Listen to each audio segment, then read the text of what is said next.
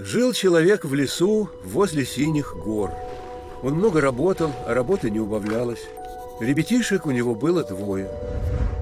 Чук и Гек. Чу, мама все увидит, убери. Что вы мне за цирк на работе устроили? Отца на вас нет. Папа на нас есть. Надо просто к нему поехать.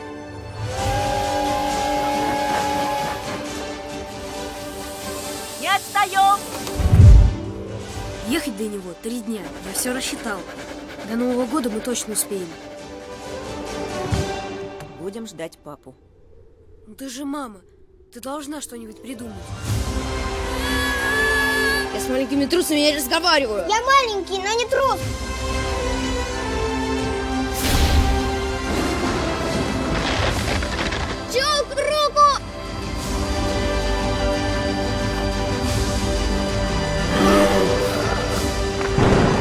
Настоящий братчук. А разве бывает не настоящий?